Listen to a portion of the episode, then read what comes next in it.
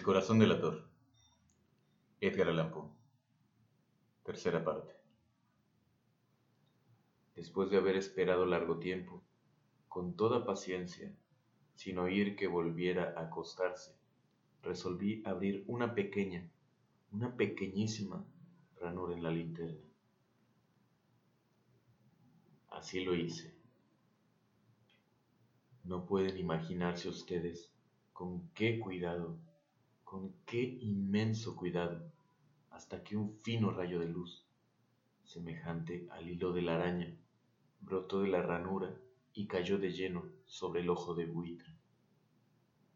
Estaba despierto, abierto de par en par, y yo empecé a enfurecerme mientras lo miraba.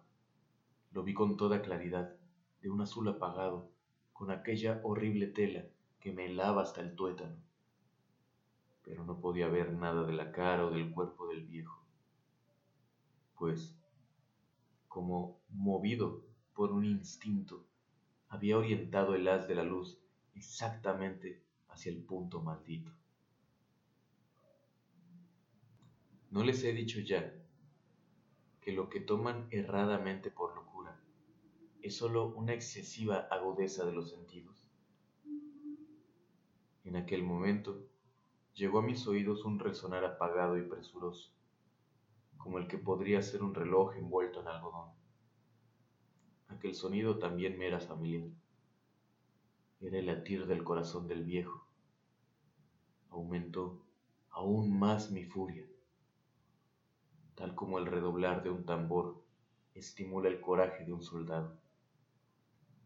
Pero incluso entonces me contuve y seguí callado Apenas si respiraba.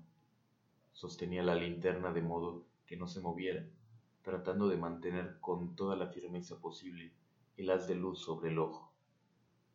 Entretanto, el infernal latir del corazón iba en aumento.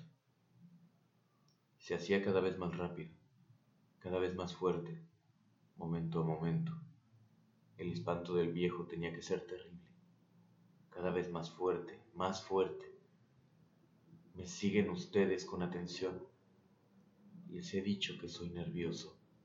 Sí, lo soy. Y ahora, a medianoche, en el terrible silencio de aquella antigua casa, un resonar tan extraño como aquel me llenó de un horror incontrolable. Sin embargo, me contuve todavía algunos minutos y permanecí inmóvil pero el latido crecía cada vez más fuerte, más fuerte.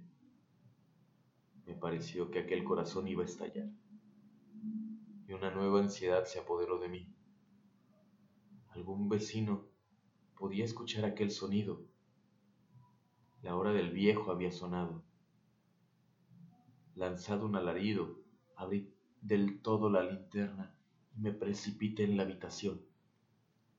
El viejo clamó una vez, nada más que una vez. Me bastó un segundo para arrojarlo al suelo y echarle encima el pesado colchón. Sonreí alegremente al ver lo fácil que me había resultado todo, pero durante varios minutos el corazón siguió latiendo con un sonido ahogado. Claro que no me preocupaba, pues nadie podría escucharlo a través de las paredes cesó por fin de latir. El viejo había muerto. Levanté el colchón y examiné el cadáver. Sí, estaba muerto,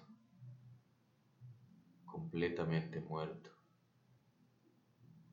Apoyé la mano sobre el corazón y la mantuve así largo tiempo no se sentía el menor latido. El viejo estaba bien muerto. Su ojo no volvería a molestarme.